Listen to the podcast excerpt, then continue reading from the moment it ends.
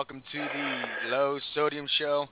I am your host, Mark Lenny Crew Wheeler, and um, we're gonna have fun tonight, y'all. Um, I know I say it every night, every week, but uh, it's a uh, it's one. We're talking about a presentation this the show that is not used enough, in my opinion. Some guys use it, but the majority don't. Um, the majority of power fishermen don't. And, and I say that because this is a technique, and most people think it's a slow and methodical and really time-consuming. And really, the way I do it is um, totally different and tons of fun, and you cover lots of water um, when done correctly. So we're going to talk about weightless presentations. Also, we're going to talk about a couple of local tournaments, online tournaments. Um, you know, uh, the uh, KBF Opens this weekend. We're going to chat about that for a minute and uh, a lot more. So stay tuned for that. But first, let me introduce to you the Yak Master Chum himself, Mr. Matt Trucks. What's going on, man?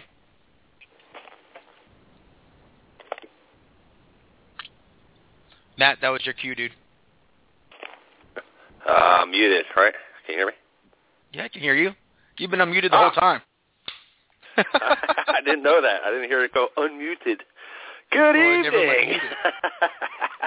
this is uh, Matt Trucks, the Yak Chum, uh, filling in as co-host, as always, with uh, Mark Wheeler on the Low Sodium Show. And, uh, yeah, looking forward to this one, Weightless. Yeah, you know, and it's it's a technique that it doesn't matter if you're from the shoreline, the boat. It, it just doesn't matter. You can fish this technique and be successful with it all over the place. Um, you know, and and the craze. I say the craze. There's been a large push lately because of the high quality jerk baits out there. For everyone go to the hard plastic jerk bait. I'm not a fan necessarily because I really don't fish a hard plastic jerk bait all that much. But the same techniques you use for that, you can use for this. But you could also use a weightless technique, a fluke, a senko, um, a, a, frog. You know, um, you know, a, a million techniques. You know, with literally, you take a, a a packet of hooks and you're ready to rock and roll um, in your rod and, and a bag of baits. I mean, that, that it's a perfect setup for for that. You know, low sodium. Get out there and, and fish for an hour during lunch. You know what I mean? So we're gonna break it down. A couple techniques I use, um, and, and a lot of other little little things that work very very well for me. Um, and they were successful this weekend, and we're going to talk about that as well. But we have got to take a quick break, and we come right back. We'll, get, we'll kick this thing off right. So stay tuned. We'll be right back with more of the Low Sodium Show, only on the Kayak Fishing Radio Network.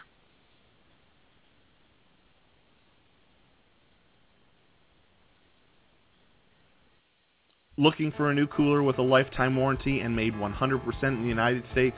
Look no further than Orca Coolers. These roto-molded, rugged coolers feature premium quality, seamless construction, meaning they're built to take whatever you and Mother Nature throws at them. Orca coolers allow ice to keep for days, and they have non-slip feet so your cooler stays where you want it. With secure external latch system, the lid always stays closed. Orca Coolers, made 100% in the USA, always has been, always will be. Check them out at orcacoolers.com. Bull Bay custom rods are handcrafted, designed, built by fishermen for fishermen. Each blank goes through a rigorous stress test to ensure the highest quality, period. You can actually feel the action of the bite as well as lure vibration through the foregrip. Made with the highest quality components and made to your specifications. Bull Bay custom rods bring innovation to your hands. Go to bbrods.com to check out some amazing custom rods. Bull Bay custom rods, built by fishermen for fishermen. All right, folks, real quick thing. Bull Bay has an amazing sale right now. Amazing. Um, on fishing rods. And you're going, what are you talking about, Wheeler? I'm talking about their the new tactical light. I mean, we're talking light as a feather. At 2.8 ounces, you cannot find another rod that light out on the market right now. Okay? With the microwave guides or the K guides, whichever you want, your choice. Regular at $200. But right now on sale for 140 So check them out at bullbayrods.com and let them know that the low sodium show sent you. I mean, that is just That's a crazy Awesome. sale. Nice. yeah, yeah. That's a great, great setup, and the and the tactical series are perfect for this technique because it's a medium fast action. It's a really extra fast action with a medium power. To, I mean, it's perfect. Um, but yeah, so check them out at bullbayrods.com and uh, and get up on Right. that one. That's that's a that's a wicked setup there. Um, And before you get into our topic tonight, I just want to uh, uh, give a shout out to uh, Fishaholic and Yak Fisher Don in the chat room. What's up, guys? What's going on, man and man and guest? Don't know if you're a man or a woman, but Yeah, welcome. guess you Um, sign in uh, at any time uh, through Blog Talk Radio using any social media, and, and you can join us in chat. Yeah, or call in. Please feel free to call in if you're listening live. Um, you know, because we love talking to you. You know, even if it's for you know little things. You know, you have a question about line, or you know how to clean a reel, or you know a paddle stroke, or my opinion on you know world peace. Feel free to call in, and you know don't ask me about world peace because you won't get like your answer. Um, but let, let's get right into it. And weightless, weightless techniques are not new. Okay, I mentioned uh, last week's show with Juan Varut um, fishing a, a bubblegum worm uh, in Georgia, and I sh- forgot to research it again. Man, tisk tisk on me. Um, but uh, there's a tournament in Georgia in the 80s, uh, 70s, excuse me.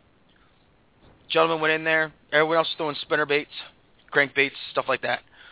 And he went in there with a bubblegum worm, rigged, weightless, and destroyed destroyed the tournament. Won by like 30 pounds. I mean, it's insane. Um, Is that uh, bazooka bubblegum, or is that just the color bu- bubblegum? bu- color bubblegum. Um, Nice. That that pink shade. Yep. You know, other tournaments haven't won on it. Um, I know of a, a classic that was won in the '80s on a sluggo. You know, the old school sluggos, rigged, weightless, and fished. Um, you know, uh, I don't know how many small end tournaments have been won on a fluke. I've won two on a um, on a weightless um, fluke. Um, they're my one of my favorite techniques to go to, if that's what the the situation dictates. And I've actually got two bags of Zoom in my hand. Now, Um, Randy Howell, that that color crankbait he was using, that was kind of like a bubblegummy kind of color, right? No, no, no. It was more of um of a red craw color. You know, like that Ah, okay. like that deep red. I thought it was pink. you know, deep red with a little bit of orange in it. Um, but I'm a Zoom fan. Uh, it's what I started fishing flukes with. Um, you know, I, I've caught stripers, perch, crappie. Um, was there any other way to fish sluggo? Carolina rig.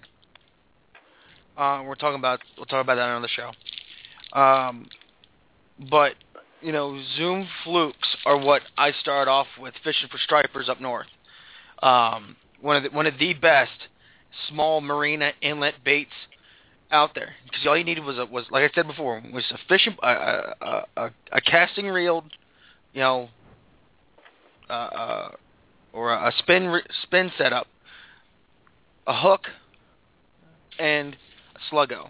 And back then we used um, the uh, uh, Kahle style hooks. You know, like the fluke hooks you see. That's called a Kahle style old school setup um, to to rig the, the the the sluggos or the or the flukes or stuff like that. And I've caught hundreds of bass, hundreds and thousands of bluefish, snapper blues, chomper blues. Um, I've caught fluke or flounder.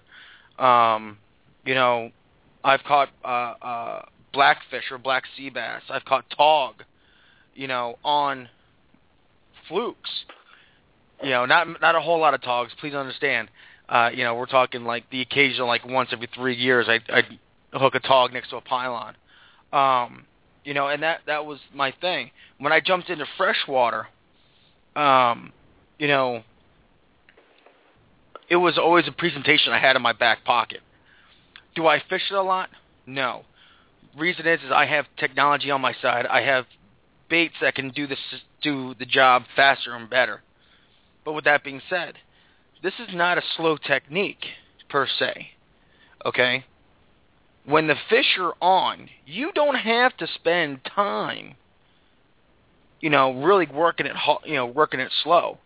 Literally one of my favorite techniques is when bass are really associating themselves to cover and are feeding aggressively.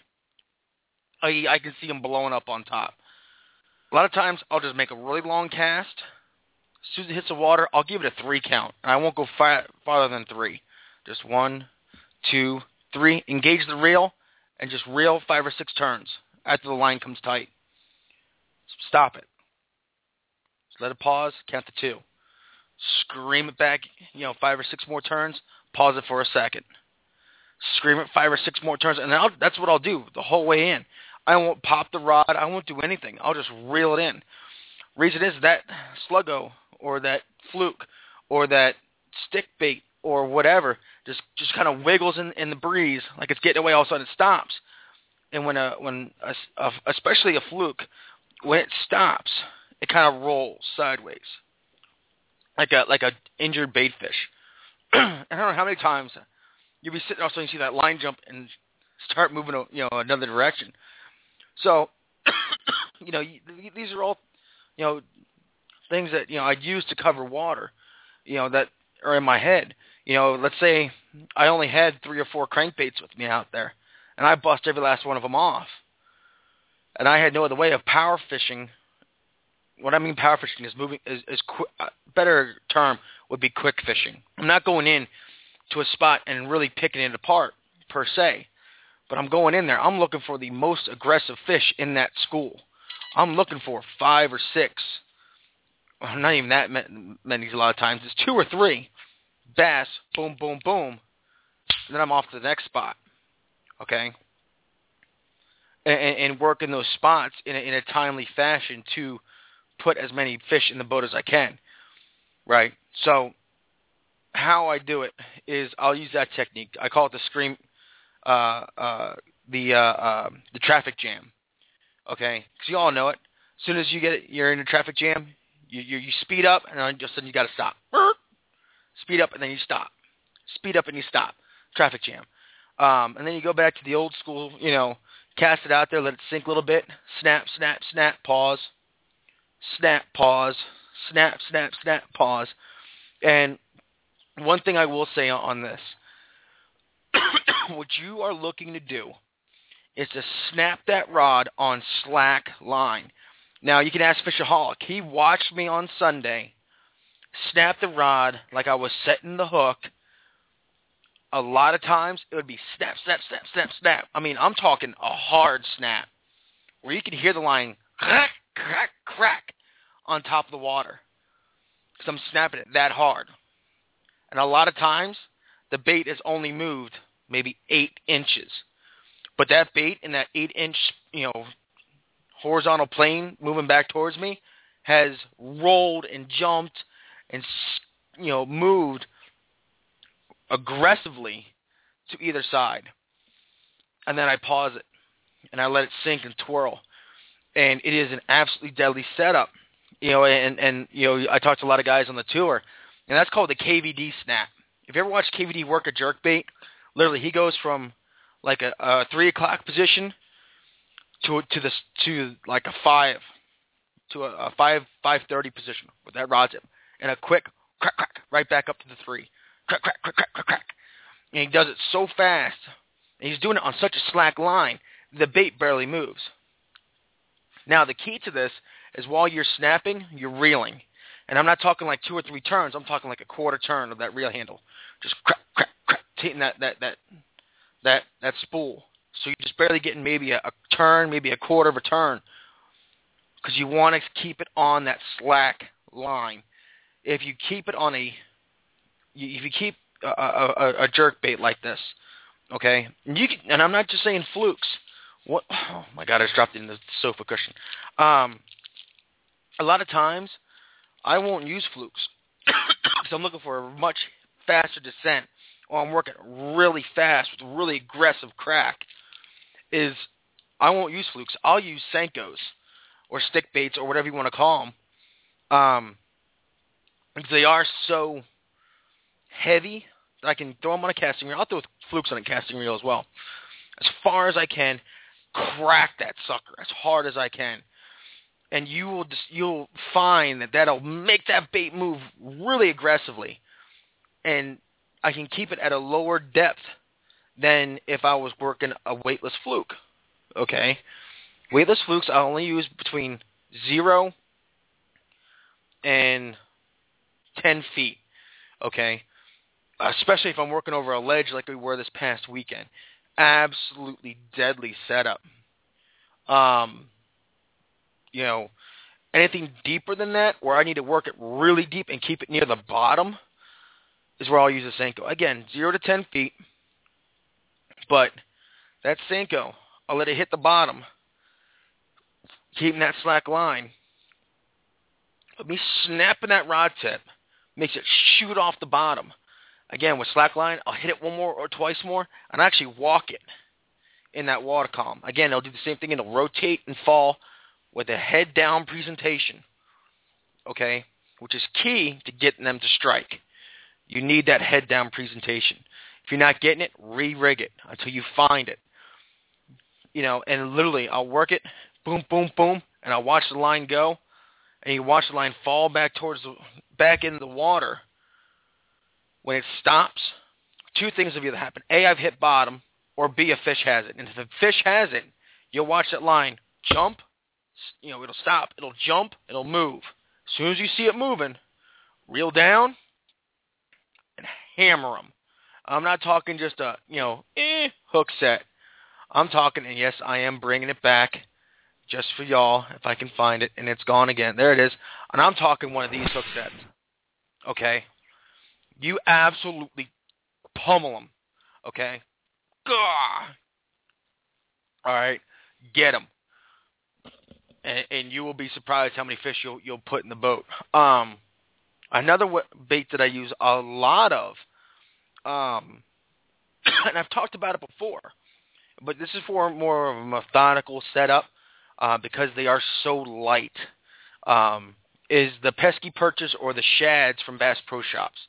Um, they make two different styles. I personally really like the sh- the, the perches, um, especially now. They're in the bluegill mood, right? On, on many of the lakes out there with the bluegill population, they want to eat bluegill. So give them a bluegill. Give them what looks like a bluegill. Dip the tail in some chartreuse. They have uh, um, like a watermelon colored one dip that tail in some chartreuse, weightless, or just a very small split shot in the nose. Um, send it out there, and again, this is one of my the ones that I'll flip and pitch a lot. And I'll flip it out there, you know, on on a on a dock, on a on a bed, in a piece of brush, and I'll just feed it line.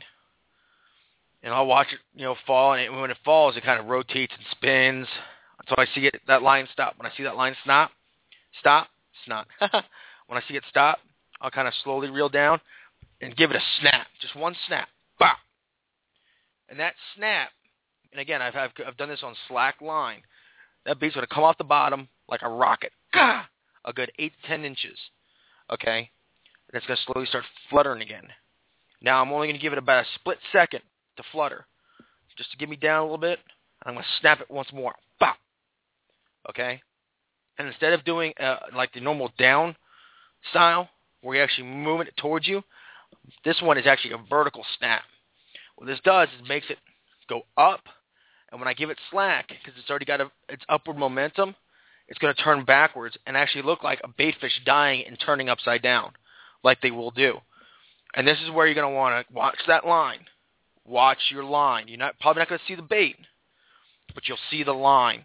If that line jumps, gunk, or you feel that boom, That's the, that that is what you're feeling is that plastic popping the back of that bass's throat.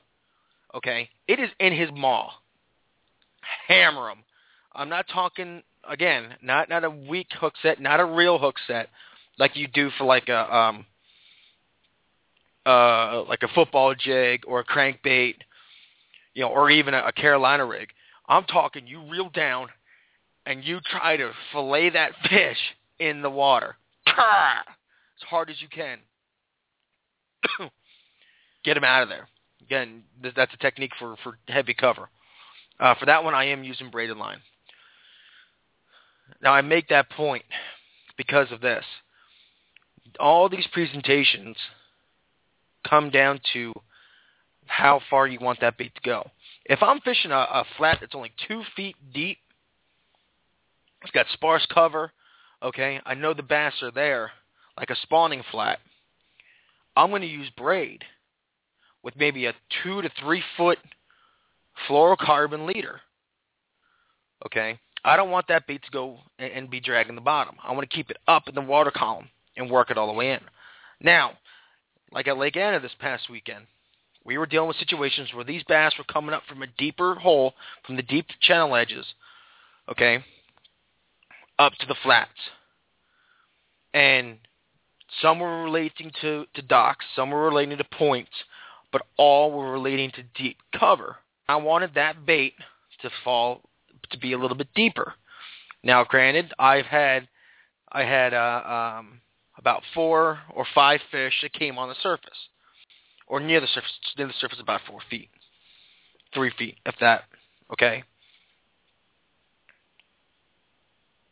But many of my bites, a lot of my misses, were in much deeper water. How did I get there? First thing I did is I upgraded my hook. Okay.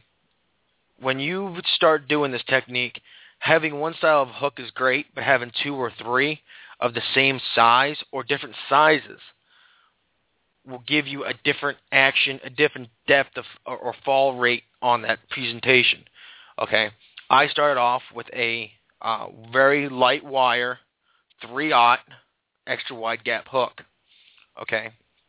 I was keeping that bait very high on the surface, or I had to work it really slow to keep it down, um, which was great. I caught a bunch of fish like that. But I wanted to work that bait much faster. I wanted to really cover a lot more water than what I was doing. So I went in my box. I pulled out a 4-aught uh, uh, times 2 R bend or Z bend if you look at a regular extra wide gap, you have the eyelet and a um, flat plane that comes down to a 90 degree angle. All right, and then it makes the you know the the hook bend. What a Z bend does is it comes out on that plane, does that 90 degree angle, but then it backtracks on a 45 back towards the eye of the hook and then around to your hook shank. So it, it, it is basically its own little keeper on the end of your on your hook. It keeps that bait from falling down. Now, it was an extra strong, much heavier hook than that light wire, and it really helped to put more fish in the boat for me. I mean, I mean, I was at four or five fish. I switched it up, and I caught five or six. Boom, boom, boom, boom, boom, right after that and that could be the the difference in it all. You know, with a lot of you know, you, know, you can feel them, you know, eating it and running, but I was missing the hook sets, um, mainly because I was having issues of that bait actually balling itself up along the the hook point, and I couldn't get that hook set. It happens. Um, but you know, those are little things that can really affect it. Um, you know, but the biggest thing with the weightless, weightless, weightless presentation of a plastic is you always want to work it in that jerk bait style on slack line. Okay, if you are moving that, that rod two or three feet and then you feel pressure, you're doing it right. But if you're moving it two inches and all of a sudden you feel it, all you're doing is you're just dragging that bait forward, which is a great technique sometimes. It's my, the bass will tell you what they want. The muskie will tell you what they want. A Zoom Fluke Jr. is a crappie killer. Okay, the Super Magnum flukes are a ma- are a big musky killer. Hoagies, big fish killers. Okay, but you know, work them on that slack line. Don't be afraid to pop them. You know, if you're working the bait and you're popping it really hard, and all you're getting is a bunch of swipes, you, you know, you're in clear water, you're working it, and you see that bass missing it. Go, what am I doing wrong? Do a little, little less aggressive pop. You know, just kind of, just kind of, just real light, just pop, pop, pop, pop, pop, pop, and again, barely turn the reel handle while you're doing that, and you'll be successful. Change up the cadence. They'll tell you what you want, what they want. I had several bass where I was just working it like a madman, and uh, uh, Fishaholic can attest. He watched one off the bow of his kayak. Um, I, I was working this thing, and and I looked over at him. I was like, I was like, you watch it, man. Kaboosh! Here it comes. Kaboosh! And all of a sudden, boom! Here comes this bass out of the water with it. Immediate hook set. It was a great fight underneath his boat. I got tangled up in his stuff. It was awesome. Big old 17 inch uh, three pounder.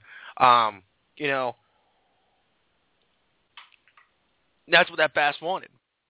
Now, I had another bass where I was working it like that, and I watched it pop and miss it. Grabbed it and threw it right back out there, and I worked it a little slower, like he injured that bass, like he injured that uh, uh that bait fish. Just a couple twitch, twitch, twitch, twitch, twitch, twitch, twitch, twitch, twitch, twitch. And when I pause it, that that real long pause, I could actually see the bait twirl in the water, and then it was gone. and watch that line go in that unnatural direction. And I set the hook. Had a you know little 12 inch buck bass. You know these are all things that you know weightless baits can do for you. And again, you don't have to work them slow. You don't have to, you know, really be methodical with it. They will let you know if they are there. Okay, having a, a, a weightless bait run in front of their face, all erratic, and then pause and drop in front of them, especially coming up in the next week or two. When they see that bait falling, they they just get angry, and they hit it like a train wrecked bow. Okay, and, and literally work it over one spot. He's not there. Make another cast 20 feet away. Work it through there, and that's in clear water, dark, you know, muddy water, maybe five feet. It, it's all depending on what the fish are going to tell you. So with that being said, we'll be right back. When we come back, we are going to break down rod reel types, line types that I use. Again, this is completely up to you, but this is what I use, and this is what I found very, very successful. Okay? Baits, hooks, and other little tips to help you put more fish in your boat. So we'll be right back with more of the Low Sodium Show, only on the Kayak Fishing Radio Network. Looking for a group of kayak anglers to share your kayak fishing adventures with? Check out yakangler.com, your ultimate fishing resource. Give me the flats at dawn with plenty of tailing fish. And the perfect fly rod. Yeah! And get ready for some magic. What an awesome eat, man! I got one! Oh, damn, I got him! You got it. I got him. Join Bonefish and Tarpon Trust. Nice fish. And help make sure that the magic never ends. Visit tarbone.org to find out how you can help. All right, folks, it's that time of the year again. It is spawn time. It's time for bass to make babies. And one of the best bed fishing techniques out there is a shaky head. And you know where I'm going with this. Tommy Head Jigs, the best shaky head out on the market for not just shaky head techniques, but for jigs and, you know, swim baits. Uh, you want to throw a crawl on there. Work that crawl through there. Deadly. Um, you name it, you can fish it. Check them out at TommyHeadJigs.com. Let them know that Mark from the Low Sodium Show sent you. Catch more fish. catch bigger fish. Limit your tackle to the best with Tommy Head jigs.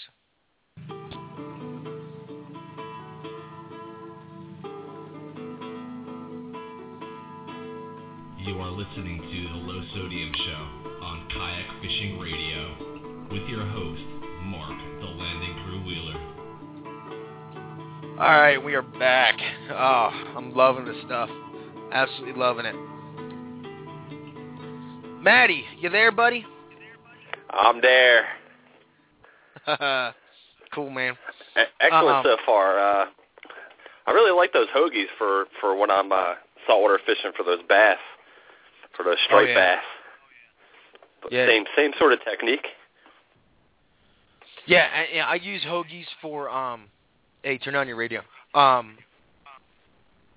But I use the Hogys for muskies, pike, pickerel, um, where they want that bigger profile. Um, I've also used them for bass as well, but I like to use that that eight to ten, twelve inch Hogy in uh, for muskies. I just find it just the best you know, rock, rock, rock, rock, you know, and here comes this big muskie who's following it, and all of a sudden it stops in front of his face, or I can really snap that rod tip hard, and I'm talking like a hook, reverse hook set, pow, and give it line again, and actually make that Hogy jump and turn and face that muskie. And I'm telling you, it is not a, you know, nibble bite.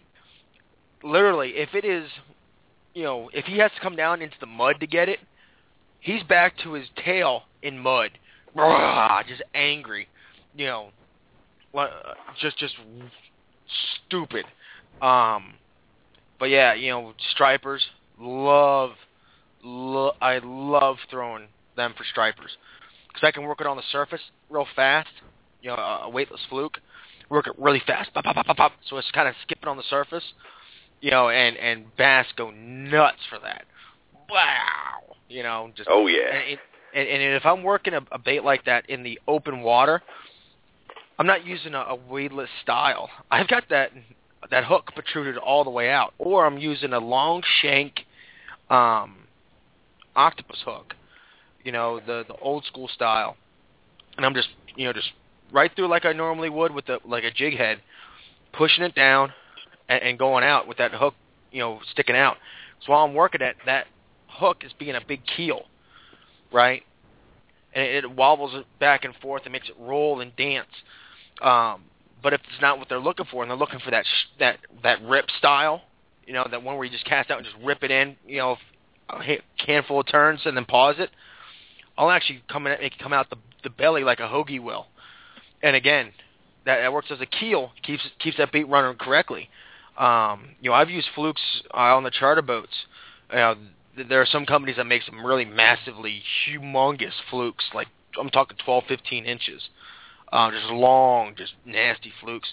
Where I'll um, I'll rig a double hook rig in it, um, similar to a Hogy, and um, you know, you control that behind the boat and it just like a like a madman, you know, and have the mate or, if I'm working the back eh, the the the pit, you know, every so often just open the bail real fast, let it let it die, kick the the bail back and give it a few turns, and it wah, comes right back up to you. Just awesome setup. But yeah, I, you know, weightless baits, Senkos, flukes. Um, I've used creature baits. Um, a lot weight uh, weight uh, weightless. Um, if I'm fishing it, you know, if they're just really really lethargic, you know, especially around here, we've got such a, a shallow lake presence, you know, where it's five feet. I don't need you know much weight to get that bait down, if any at all. And if they're really being lethargic and they just don't want to bite it, like in the wintertime, it's one of those little techniques I'll use, you know, fluorocarbon line, pitch it out there on a heavy duty hook. So that's the hook's basically the weight bringing it down, and just let that float and slowly descend, it, much slower than a Senko will, right in front of their face. You know, lot, and you kind of bring baits, that to the heavy cover last week, where uh, um, basically you drop that down right against that heavy cover and, and let it sink slowly. Yeah, but this this is even slower. I mean, it is it's one of those things where you're going 30 seconds and it's in, in 30 seconds, it might drop eight feet, you know, in, in time. But it, it's one of those ones where you, you, you use it and they're there. They're gonna they're gonna eat it, you know. And, and it's one of those ones where you throw it and you just let it slowly fall. It gets to the bottom. I might give it a pop or two, maybe. If they're not there, then I start reeling it up. A lot of times, they'll follow it down all the way to the bottom as it slow descend. I'll give it a pop, and they'll kind of jump at it, but it stops. And they'll look. I, I've, I watched a bass do it. He, he, he was looking at it all the way down. I'm like, come on, eat it. And I'm feeding him line, feeding it line. He didn't eat it. I gave it a pop. He kind of jumped at it and stopped and looked at it. And I went ahead and just kind of just lifted the rod tip and reeled and shot it past him. And he turned around and chased it down and annihilated it. And this is this was a day we were talking humongous cold front just went through. Temps on that lake dropped 10 degrees. Shallow lakes really have that huge fluctuation. And that bass, literally, I threw everything at it. I could see it along a stump. And I threw everything at it, and I finally went to the weightless presentation. Yeah, and I'm talking like 60, 70 casts on this damn fish. It was it was a tournament, so I needed this was this was my kicker bass. This was my this this bass weighed in at seven pounds thirteen ounces. Okay, that's how big this this this this this this slaunch donkey was. You know, let it sink. Watched him. First cast on this technique. Brought it up. She hammered it.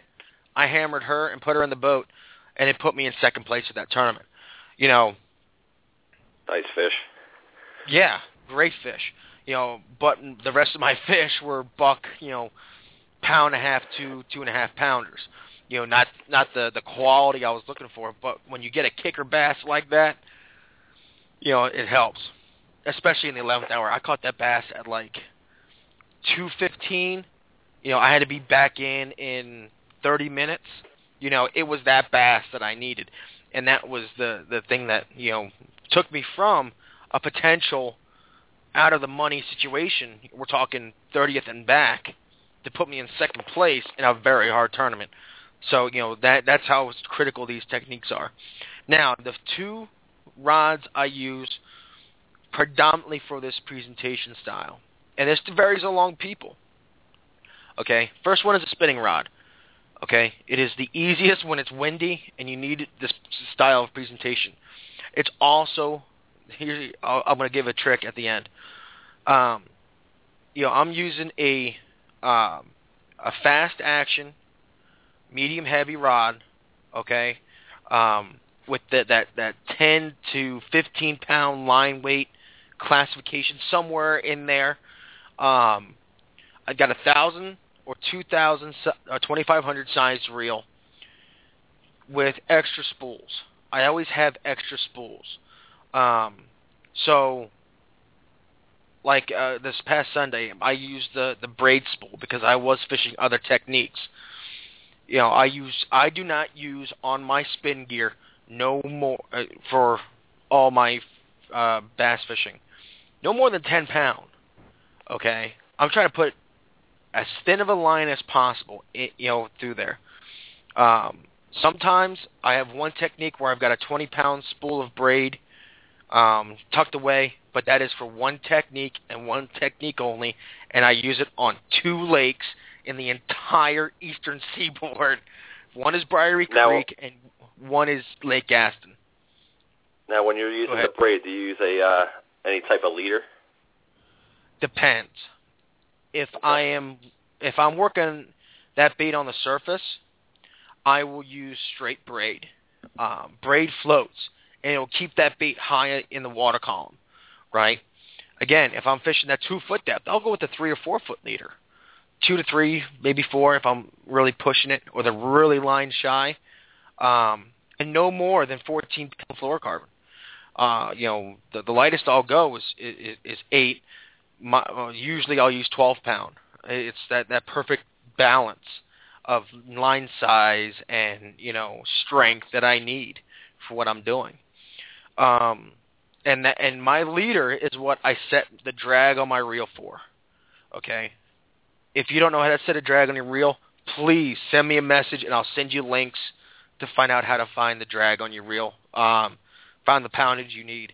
And actually on the top of my reel, I have tick marks on it, right?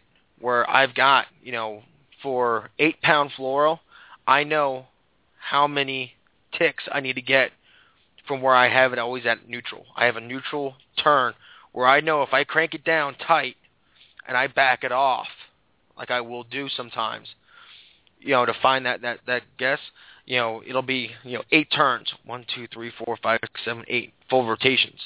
You know, sometimes it's only four, sometimes it's ten, depending on the line. You know, and that's all depending on your reel. Figure that out yourself. That's another show. Um, but for like this Sunday, I started off with about a four foot leader, and I wasn't getting that bait deep enough. And I double, I, I went really aggressive. I went to a heavier hook. I also went to like a 15 foot leader, something I really don't do a lot of. Why? Because I personally believe that once you start putting large amounts of leader material of fluorocarbon, depending on the fluoro itself, on your reel, you have just negated all the the positives that braid has. You know, it, so if I'm going to go with that length, I have a spool of 12 pound fluorocarbon that I'll put on there if that is what in, you know it, detail, it entails. I don't usually carry sorry my extra spools on the kayak. I've lost them over the side. I've had issues. I have a bag that I take with me when I go on the bass boats. That is where I'll keep extra spools. And a lot of times I won't change if we're trolling around. If we are planning on making a minute, minute and a half move, when he says, hey, we're about ready to go, I'll cut that line, get on that reel, set it up, pull that spool off, and while we're running, I'm I'm restringing that rod. You know, re, re doing the line on that rod, getting that next bait tied on, so I'm ready for that next spot. Um, you know, really, really is highly productive. Now, when I am fishing in wind to my back, I'm using a heavier uh, uh, weightless bait, a Senko. Um, you know, a heavy salted fluke. Uh, the the the KVD um, caffeine flukes, the the caffeine shads or whatever they're called. Those those are heavy. I can throw them on a um, on my bait, pa- bait casting setup. I can throw a zoom on my bait casting setup, just not in the wind. Um, you know, then that you know I'll, I'll work through that. But my setup again is a you know that, that 12 to 15, 10 to 15 uh, pound line setup on my you know the, the the poundage for the for that rod, real whippy tip, and usually I will use my crankbait slash worm slash you know everything rod to do this with. Um, and I'm going with a high speed reel. Again, I'm only making short turns on that reel handle. You know, barely. It's it's probably less than a quarter of a turn, probably an eighth of a turn on that handle as I'm as I'm snapping that rod tip. Um, you know, six five to one, six six to one, seven to one. If if you that's the reel I have on there. Again, extra spools, but all of those rods, I've only got a few rods now on my bait casting setups that have braid. I am in tournament mode right now. Um, you know, I've got the spools on the side with the braid, and and my bait casting gear has 30 pound braid on it. Um, I've got another one with 20 pound, and I've got another one with um, uh, 50 pound braid, I think. It's either 50 or 60 pound braid. Um, but I, I don't use them as much if I'm because I'm in tournament mode. That fluorocarbon, and the reason I use all fluoro is right now I'm not working any top waters. Okay? And if I am, I'm working, you know, buzz baits where I can rip it out there before it hits the water. I'm literally in my second rotation of my handle. So that sucker hits the water and it's skipping towards me. you know, just just screaming it back in. Um, so I don't really need to worry about that floating line. If I if I get stuck in a situation, I've always got mono. You know, I could I could put a, a, a three four foot piece of mono on there if I'm walking the dog or I'm running a frog or something like that. You know, I've got options, but you know, I stick with fluoro on my bait casting reel, and I highly recommend if you put fluorocarbon on your reels, you buy a very good line conditioner. I am very partial to the KVD line conditioner. I have tried the Ardent line butter. I've tried the Bass Pro style, the Cabela's, okay? But the KVD one is the driest one I found. The the next one is that Ardent line butter. But that Ardent line butter, I break out from it for whatever reason. My hand at the end of the day literally looks like I just you know washed my hand in poison ivy. I mean, it is broke out and gnarly. Um, you know, but that the KVD one is great. And a little tip for fluorocarbon: when you before you start your day, when you spool the line on the reel, okay, every thirty or forty turns, stop and give it a spray. Okay, keep on reeling it. When you fill it up, give it a spray and leave it be. It needs to dry on the line. Okay? When I get out for that first that first trip after driving put new line in, I get to the dock and I make a cast with just a weight on. Just just set it out there. Okay? Reel it back in, pinching that line, get it nice and tight on that reel. Once it comes back in, I'll make another spray and I'll put it in my bag. Throughout the day, I'll pull it out. You know, if I'm if I'm having lots of you know blow ups or I'm feeling the line, the line feels dry and and and not supple again. A couple of squirts on it, even when it's wet, and I'll go right back to fishing again. Little things like that increase my casting distance, increases my my my line strength, my you know everything that that I need to keep going. Another big thing is check your line off, and if you use a fluorocarbon, you know after you know ten or fifteen casts, I'll just grab it, you know, I'll check the bait, make sure it's still running right, and I'll just run my hand, you know, up two feet of that line. I'm feeling for any nicks or frays. And the great thing is, when you're fishing fluorocarbon, you're watching that line, you will start to notice when you get nicks high up in your line. You see that, make a mental note. After that lure comes in, cut the lure off, peel it off till you see that nick, cut it, retie, and go back to fishing.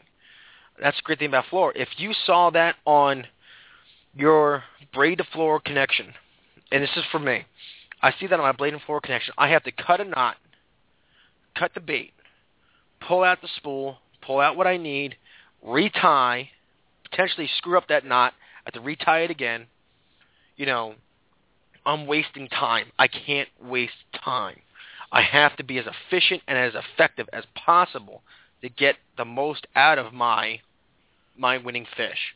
So I've got to keep that moving. And and that's why I've switched to all fluoro on a lot of my setups. It you know, it just is the the the way I need to go for what I have. Um now any questions about that, Matt? No, not at all.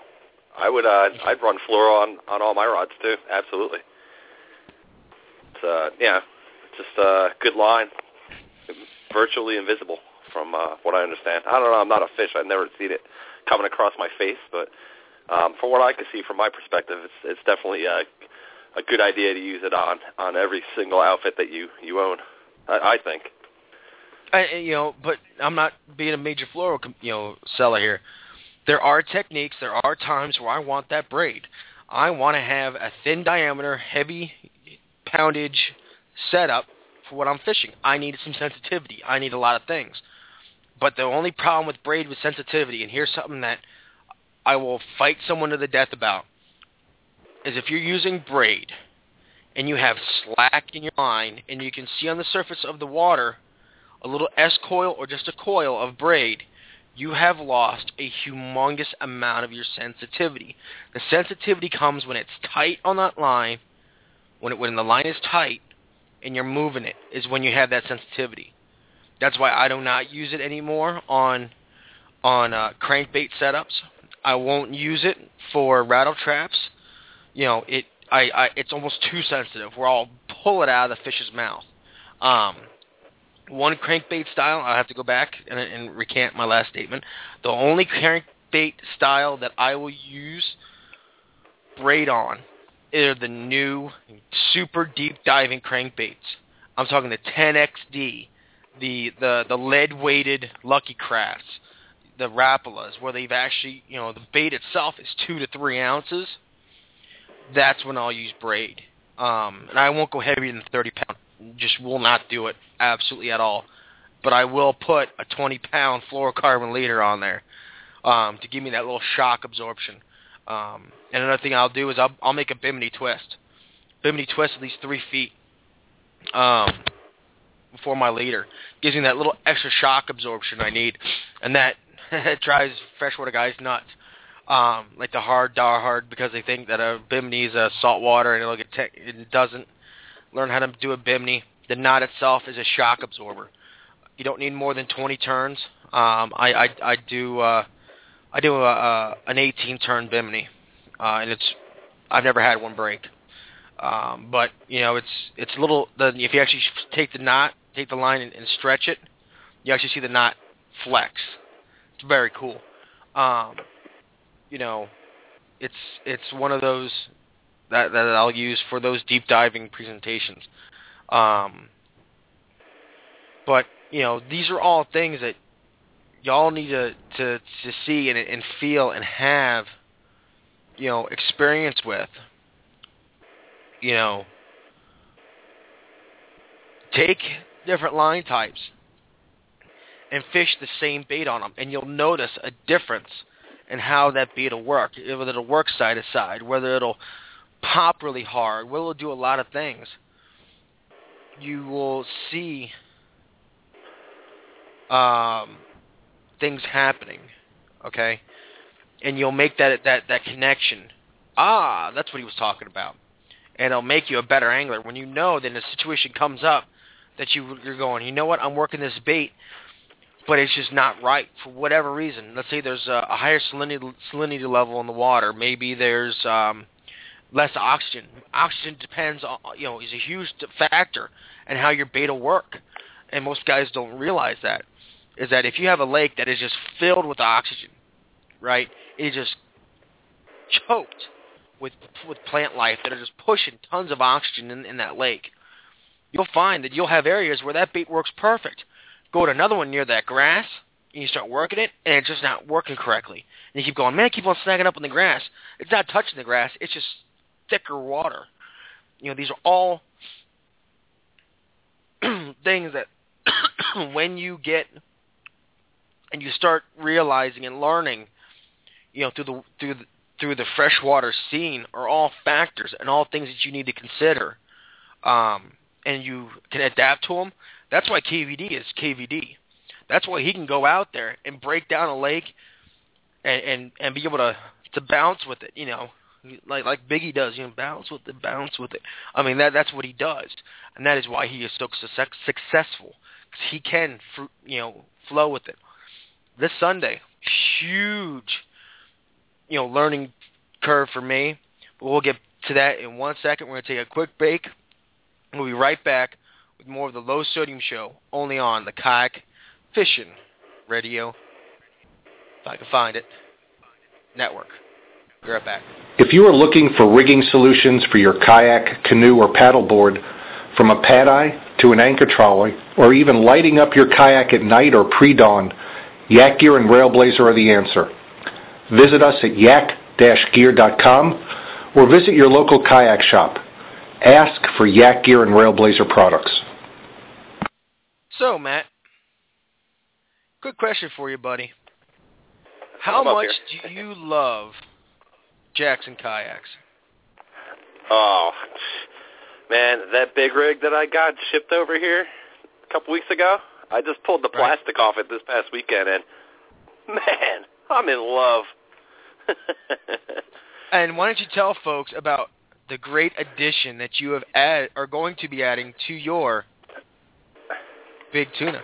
Or big rig. That's right. matter. The Big Rig is an enormous boat and uh, uh, an amazing, amazing fishing platform. Although I haven't fished off it yet, I, I already see its advantages. And uh, the double advantage to my personal Big Rig is I'm going to slap a Torqeedo electric motor on the back of it. There you Zoom. go. Go big. Go big. You know, and that is the great thing about Jackson kayaks and the big rig, the big tuna, the Coosa or the Cuda, or the Kilroy, which is a bad boat. Um, rigging solutions are your mind's control. Okay, so go out there, test drive a Jackson, and find true comfort. Tell them where you they can find them there, Matt. You can either go to your local dealer and ask to, to paddle or, or test drive at Jackson Kayak, or you could find us online at jacksonkayak.com. All right, we're back with more of the Low Sodium Show on the Kayak Fishing Radio Network. Um, we're going to delve real quick into um, tips and colors that I use um, on my kayak, on, my kayak. We're talking kayaks now. Jeez, on my flukes, on my Senkos, um, on my weightless techniques. Now, if I'm working a fluke weightless, um, and we'll get to the Lake Anna Sunday in a second. If I'm working a, a fluke weightless, okay, um, I'm using three colors, three main colors primarily. Okay, I'm using albino color, a pearl um, coloration, a white coloration bait. That's going to be your shad. It's also your template. Okay, I highly recommend you buy the the the the, the markers, the plastic markers that are out there. Uh, same people that make the dip it. Okay, they make it in a marker style with blues, reds, and chartreuse. Um, I have a black, a blue, a green, and a chartreuse, and one red. Uh, that's almost dead. And what I'll do is I'll add a stripe of chartreuse down the side of the of the bait. If I'm in an area where I have you know shad that have a dark back on them, you know I'll I'll, I'll marker the the back of it. Um, you know I'll, I'll add little dots of red on the bait. You know blue here or there. You know these are all things that you know will, will set you apart from the 20 other guys throwing a, throwing an albino fluke. You know that you know or, or weight or or or style that will set you apart and you put more fish in your boat. Um, another color I really love to have on board is a watermelon color. Watermelon, red flake, blue flake, you know, uh, Houdini, you know, all those variations of that watermelon color are very, very, very effective because that's mimicking that bluegill, that brim. And then the last color I use is a red color. Um, and red falls into that bubblegum, um, you know, that, that Texas color. When I'm in really stained, brackish uh, water where you pull out that bass and he is so dark, you know, that's when I'll use the reds. I think they can see it better. It's a visual technique, so you need to have them see it. And I think that red color really stands out, really comes in, in, in handy. Um, now, for my Senkos, I have five main colors, okay? Watermelon, green pumpkin, um, one of my favorite colors that no one really likes to use, um, but I found it to be an excellent color, is a um, is a, uh, a baby bass color. I, some guys use them, a lot of guys don't, um, but I really like using baby bass, uh, especially in the fall. Um, another color I really like is June bug. It is a very solid colored color in those muddy, you know, dark stained waters. And the last one is motor oil. It is the solid color for nighttime. It is a solid color for dark stained waters again.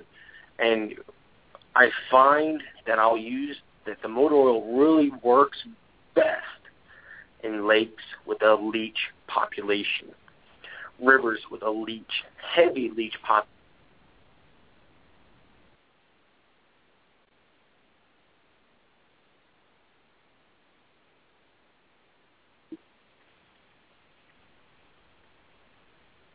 And you can find that they are that solid. Um, you know, those are the main colors I use. And that the Senko colors are the same colors I use for the creatures, the same colors I use for, you know, uh, finesse worms. That's one I haven't talked about. But if I'm really looking for, if I use it a lot of times when I have a worm hatch, there are several lakes that I've been to where they have a, well, a small worm hatch. It might be only 24 hours but I can mimic that worm hatch again with a uh, trick worm, with uh, a ribbon tail worm. Um, you know, very very solid. Another great technique with you know soft plastics is actually running a worm on top. And what I'm looking for is a heavy heavy tailed worm. Okay, I'm looking for a really stout tail. And what I'll do cast it on a weightless setup and just scream over the surface, that tail will plop and flop and do its thing, or just run barely underneath the surface, and it is deadly, absolutely deadly. When I'm looking at, you know, very thin bait fish, okay, um, when I'm looking for those, um, you know, when I'm looking in a, in a in a body of water that has a thin shad, like a thread fin, or you know uh, juvenile gizzard shads especially because they're so thin um, and, and you know emaciated that it is just solid absolutely solid setup so you know those are all things that I use to you know on a weightless setup to work the water and work the column as well you know like I said you can let a bait sink to to the depth that you want without a whole lot of of extras needed, if that makes any sense. So get out there and try them. You will not be disappointed.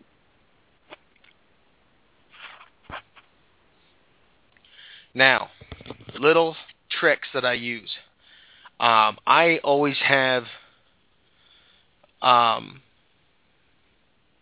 I always have in my bag of tricks glass rattles. Okay, the ones you can insert in the plastics. Okay, I've always got them to, in my in my repertoire. They are great for when I have that slight stay in the water where I need to make a little bit more racket. Very, very versatile setup. Um, you know, just just right in the right in the body, just right there. Um, gives it that little more rattle, little more of a of a presence. Makes it sound like the, those scales are really working hard. Um, now, if I really need to make a lot of racket, I am in really dirty water, or those bass are really being they're not being as aggressive as I want. Okay, I will put a, a piece of uh, super glue, okay, and I'll put a glass rattle on the tail of one of my baits, or move it up for if I'm using a fluke, I'll move it to the head and, and, and glue it on there. So it's not in the bait, it's more out of the bait. So it's making a lot more noise, a lot more rattle. If it's you've got a fluke with a split belly, stick it inside there. And I'll stick it right underneath the shank, right underneath the point of the hook is where that glass rattle will go. Because I know it's not going to get in the way when that bass bites. Um, you know, I'll do that. Um, another great way is skipping it, even if you're in open water, brrr, right over top of the surface. Okay, and what that does is it's a commotion on the surface that gets the bass to look up. Right, there's the bait working over top, of and they'll follow it and they'll eat it skipping along the surface is a great. It's like ringing the dinner bell. Okay, it's giving that that warning to come and get it. Come and get it, boys. Then I'll work the bait. Pop, pop, pop, pop, pop, pop. Um, all these little things. You know, I, I've learned. Um, you know, I, I've taken rattles from uh, from jigs, taken you know the internal rattle jigs, uh, rattles from jigs, busted them off, and take them out and put them in there. Um, uh, if I need a, a little more descent, or I need a really quick descent, uh, I'll put a nail in all my my baits. Works very well, gets it down fast and deep. Um, you know, without bulking up the bait. And my last tip is this. When you thread that bait on there, okay, and it, it's ingrained in our brains, you've been doing this long enough, to make sure that you cover up the eye of the hook with your plastic. Don't do that. Okay? What that does, it actually makes that, that plastic in the front move. And what will happen is you'll start getting the bait to spin. You don't want it to spin unless you're, you know, it's on a fall. You know, that that corkscrew what I'm talking about when you're when you're snapping it. You don't want that. And that happens because the line will, will, will slide in the eye and get kinked and kind of spin that head just ever to the slightest. And it makes that bait not work as correctly. Really, really um, makes it tough. Um, now, let's talk about Sunday. Uh, we got Fishaholic in the uh, in the chat room. Uh, say hello, say hello, there, Fisho. Um, and Sunday met with uh, uh, Fishaholic and Zach um, at Lake Anna again in the private side. Um, and we, we decided to go fishing. And we went off of previous knowledge, again, two weeks ago, what the bass are doing. And this is a major fault of my own.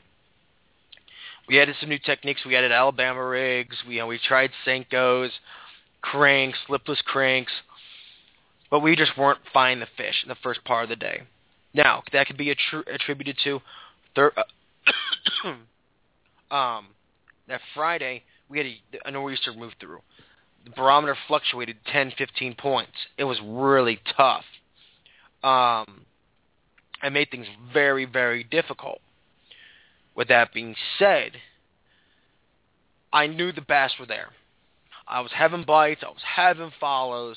They just weren't eating. And I was getting very frustrated, okay, to say the least. I had lost a, a rig.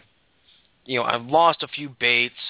You know, the, the stress monkey you know what uh, the, the the the stress monkey was sitting there, punching me in the eyeball, poking me in the eye, you know, choking me out because I knew I needed to put fish on the. Uh, uh, this was a test, a barometer of my abilities for this tournament coming up, and it was just driving me insane.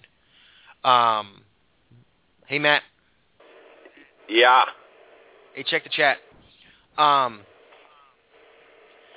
you know, these were all, you know, it was just killing me. We finally moved around, and we got to a spot, you know, uh, that I knew was going to be really heavily pressured. It was really, you know, boats were blowing through. It was a bridge. So I set up, tossed out uh, a shaky head, Tommy head jigs, with a, uh, a Finicky Tinkerer, uh, power team lure, um, and watermelon red flake. Worked along the bottom, and I felt rock. I knew it was in a good spot. Felt that dunk, set the hook, pulled in a 13-inch bass. And you have no idea what that did for my whole psyche. I was able to take that stress monkey and punch him in the taters and throw him off the kayak, right? I was in the zone. I had a bite. I had a piece of a puzzle. I knew, yes, we had something finally. I had a fish in the boat kept on fishing, changed techniques, kept on switching. And I went through a lot of stuff. when I mean a lot of stuff, the deck of my kayak was filled with with ex, with with baits. Um, you know, just absolutely covered in in in in baits. Did some more fishing. Was it getting a bite? Was it getting a bite? Went to a, a crankbait threw the crankbait out over you know around a bend, boom, caught another bass. Um, you know now I'm now I'm in the zone. Boom, catch another one. Okay, shad. They're eating shad off of you know off of those points, off of that that that flat that came down with wood and rock. It came down. They were on that edge. Now I had it. Went around, not getting anything, not getting anything, not getting anything. And I get to a spot and I'm sitting there and I'm going back in my in my my memory to um to to previous knowledge. And that knowledge was white flukes. Okay, for whatever reason, this bit this lake is a, a, a, untold secret is white flukes. So I asked Jeff, so I didn't have any on me. Get a white fluke. He's like, yeah. He hands it to me. I rig it. First, third cast. Okay. I'm working it in. I'm standing, and I'm standing on soft plastics. I'm standing on um, hard baits. I'm standing on on on stuff you don't want to stand on in the kayaking world. Okay? And I'm over on my left hand side and I'm working this bait back in all off center. When all of a sudden I, I twitch it and I watch it spin and I watch it disappear behind a big bass body. A big bass for the day. I set the hook. I almost fall in. I sit back down. It, it literally looked like I was about ready to go in. Real spastic. Bring in, 18 and a half. Rock on. You know, biggest bass of the day. Couldn't believe it. Got some pictures, kayak wars, rocked it. Released that bass. And we found a really cool pocket, you know, caught another bass on a fluke. Now all everything's coming together go to exit the spot, and there's a long sandy point. Get in there, toss that fluke over the edge. This is the incident with Jeff. Um, Jeff was in front of me, and I casted, and his cast was, you know, we were about parallel, but he was drifting towards me, and I was drifting towards him, and I'm working that bait, and, you know, I was like, you know, here comes a bass, kaboosh, you know, bloof, like I usually do. And working that bait, working that bait, working that bait and this bass comes up and just annihilates it, maybe five to six feet off of Jeff's kayak. Boom! Hook up with him, goes underneath the boat. Uh, rods get tangled into his stuff, and it was just mayhem for a little while. Brought him in, seventeen and a half. You know, that that really got me going. You know, and literally we were catching bass now. No, now we had everything. We were all throwing, you know, albino colored flukes um, except for Zach. Uh, Zach had a really tough day. He just, you know, he had bites. He just couldn't put him in the boat. It all happens to all of us, and uh, we are going to make fun of him for it for a while. Um, but uh, you know, we all found it, and it started really working for us. We started finding the fish. We started moving a little faster you know, and the, the fish started coming in a greater, you know, trend. Granted, none of them were, were monsters. You know, the 18 and a half and the 17 and a half were, you know, the biggest of the day. But, you know, we were catching 12 to 13 inches pretty regularly. Um, and, you know, it was one of those days that, um, you know, like I said, Zach couldn't couldn't put him in the boat it happens. Okay, you know, and, and like I said, he'll probably come out next trip and just annihilate all of us. Um, but um, but for today, um, you know, it was one of those things that just worked great. Um, you know, Jeff caught three. Um, I think my end total for the day was uh, between 11 and 13 bass. You know, and, none of them came the first six hours we were out in the water. It was the last three, three and a half that we started putting fish in the boat. You know, and that's how quickly it can change, how quickly you can change um, the conditions or create a new new variable in the game and uh, really do well. And I'm kicking myself again because I knew going into it I was gonna want to throw flukes, and I didn't because I was so intr- so focused on my previous success in that lake that it overwhelmed me and really, really affected the game in the long run. You know, if I would have known and would have thrown the bait earlier, now I now is when my head starts running. If I would have thrown that bait earlier, would I have put more fish in the boat? Would I had more fish? Would we had have caught more fish? All things to consider. But now, I have three or four solid ideas about that lake that when I go back there for my tournament in April, my next after this I have a tournament in March. The next one after that is my tournament on Anna. I have a pattern ish setup of baits I need to bring to be successful. So, get out there and have some fun with it. Uh, now we've got a caller, uh, Jesse, uh, wants to talk about the Midwest Great Lakes Hobie Tournament. What's going on, man? Hey, how's it going, Mark? Doing good, bud. How it going? Oh, things are good. Still, uh, still rather cold up here in Illinois. We don't have the uh, the fluke bite going on just yet. No, you've got the uh, the frozen bite. Yeah, I've got about two and a half feet of ice right down the road from me. Oh man, I can't do it. I just couldn't do it. So but, uh, what do you got on this to, Midwest uh, tournament, give man? the Midwesters. What's that? What's what's the deal with this Midwest tournament, man? Um, it's actually not the Midwest series that you're uh, seeing posted up. This is the Great Lakes Kayak Fishing Series. Uh, Hobie's Nice. putting it on up here. It's going it's going to be a three tournament series. Uh, good part about this is it's, uh, it's a little bit of everything for Sweetwater. Um, our first tournament's going to be May 3rd in Fox Lake, Illinois, and that's going to be for walleye. On the uh, anybody that's around the Chicagoland area, that's on the chain of lakes. Uh, then we're moving down a little bit south to Ottawa, Illinois, uh, at Heritage Harbor on June 14th, and that's going to be probably our big turnout for largemouth bass.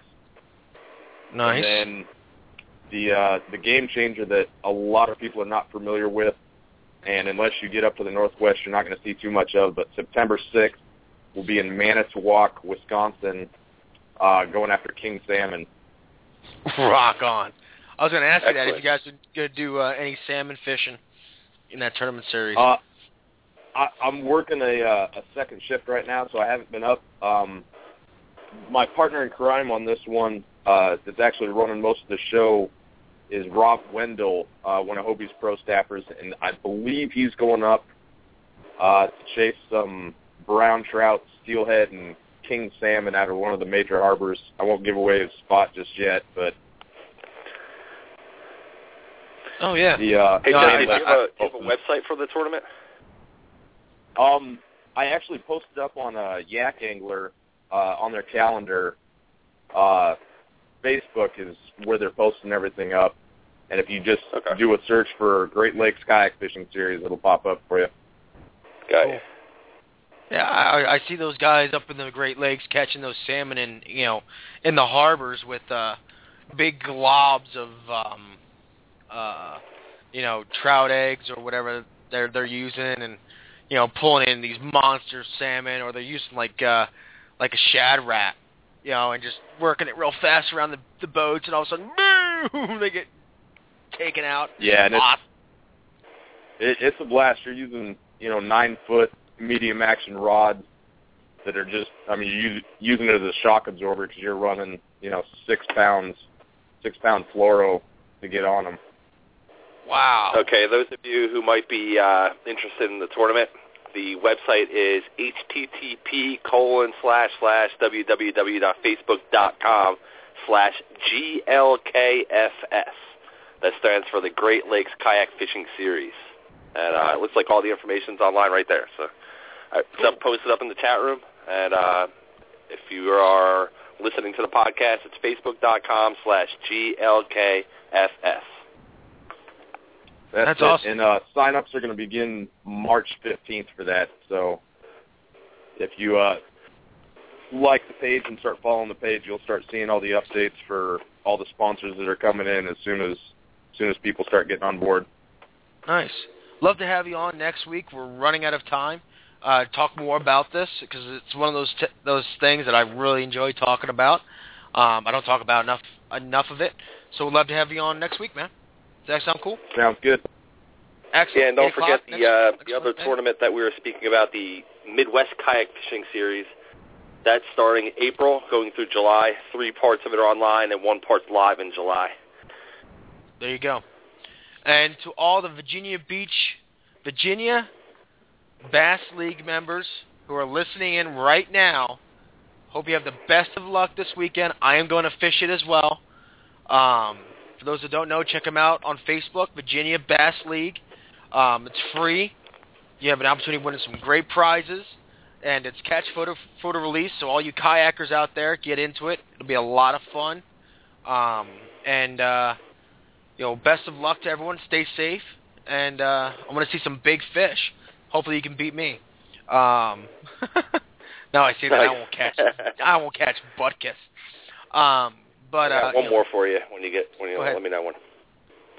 All right, we got the uh, the best of two worlds combined. The uh, Susquehanna Flats in Maryland. This combines spawning striped bass up in the brackish waters of the Susquehanna Delta, uh, combined with largemouth bass, catfish, uh, perch, and I believe smallmouth bass. And uh, Ooh. this is happening on April 12th. All proceeds benefit uh, the uh, Heroes on the Water of New Jersey, Delaware, Maryland, and Pennsylvania. And you could sign up. Oh man, I don't have the website on hand, so I'll get that to you next week. okay. Sounds like but a plan. that's that's uh yeah, bringing the salt water and the fresh water together there, and that's in April. Yeah, April I love 12th is fishing the flats. And guess what? The weightless fluke technique, or the weightless bait technique, kills them. Just saying. Um, well, when when they're on the flats, you can see them working, uh, you know, bait on the flats. It is deadly. Um, just you don't even have to get it close to them. Just get it where they can see it, and you can see them coming from 50 yards away, chasing down your fluke. Uh, it's awesome. Um, but like I said, we are running out of time. With that being said, I'd like to thank all of my personal sponsors, Jackson Kayak, Orca Coolers, Bull Bay Rods. Check them out. Humongous deal on the new tactical series of rods. Literally, a $200 rod. You can buy one now for 140 bucks. Have it made in uh, in in your hands. Just awesome stuff. Check them out, bullbayrods.com. Tommy Head Jigs. Tommy's back at it and going on strong. Definitely check him out, TommyHeadJigs.com, UnfairLures.com, Yak Angler, and all those out there, you, the listeners who make this possible. Matt, your sponsors, buddy? Jackson Kayak, why paddle the rest when you can paddle the best? Bending Branches Paddles. Awesome paddles, definitely. Uh, ram mounts. Uh, any type of mount you can think of to outfit your kayak with, Ram Mounts has got it. Made in the USA. That's There you go. Cool. So with that being said, thanks Jesse for calling in. Love having you on. See you next week. Um, all those in the chat room, uh, Fishaholic. Oh, what's going on, Eskimo? Didn't see you drop in. What's going on, man? Long time no see, bud.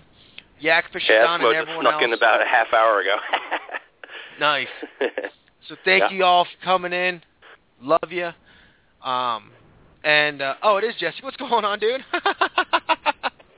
cool. So with all that being said, take a kid fishing.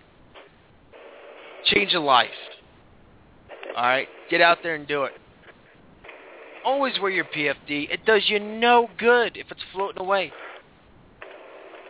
And if you get out to go fishing this weekend, remember to get your fish on, man. Have a great night, everybody. Catch you next week. We're out here. The Low Sodium Show. Yeah, get on it. Good night, everybody.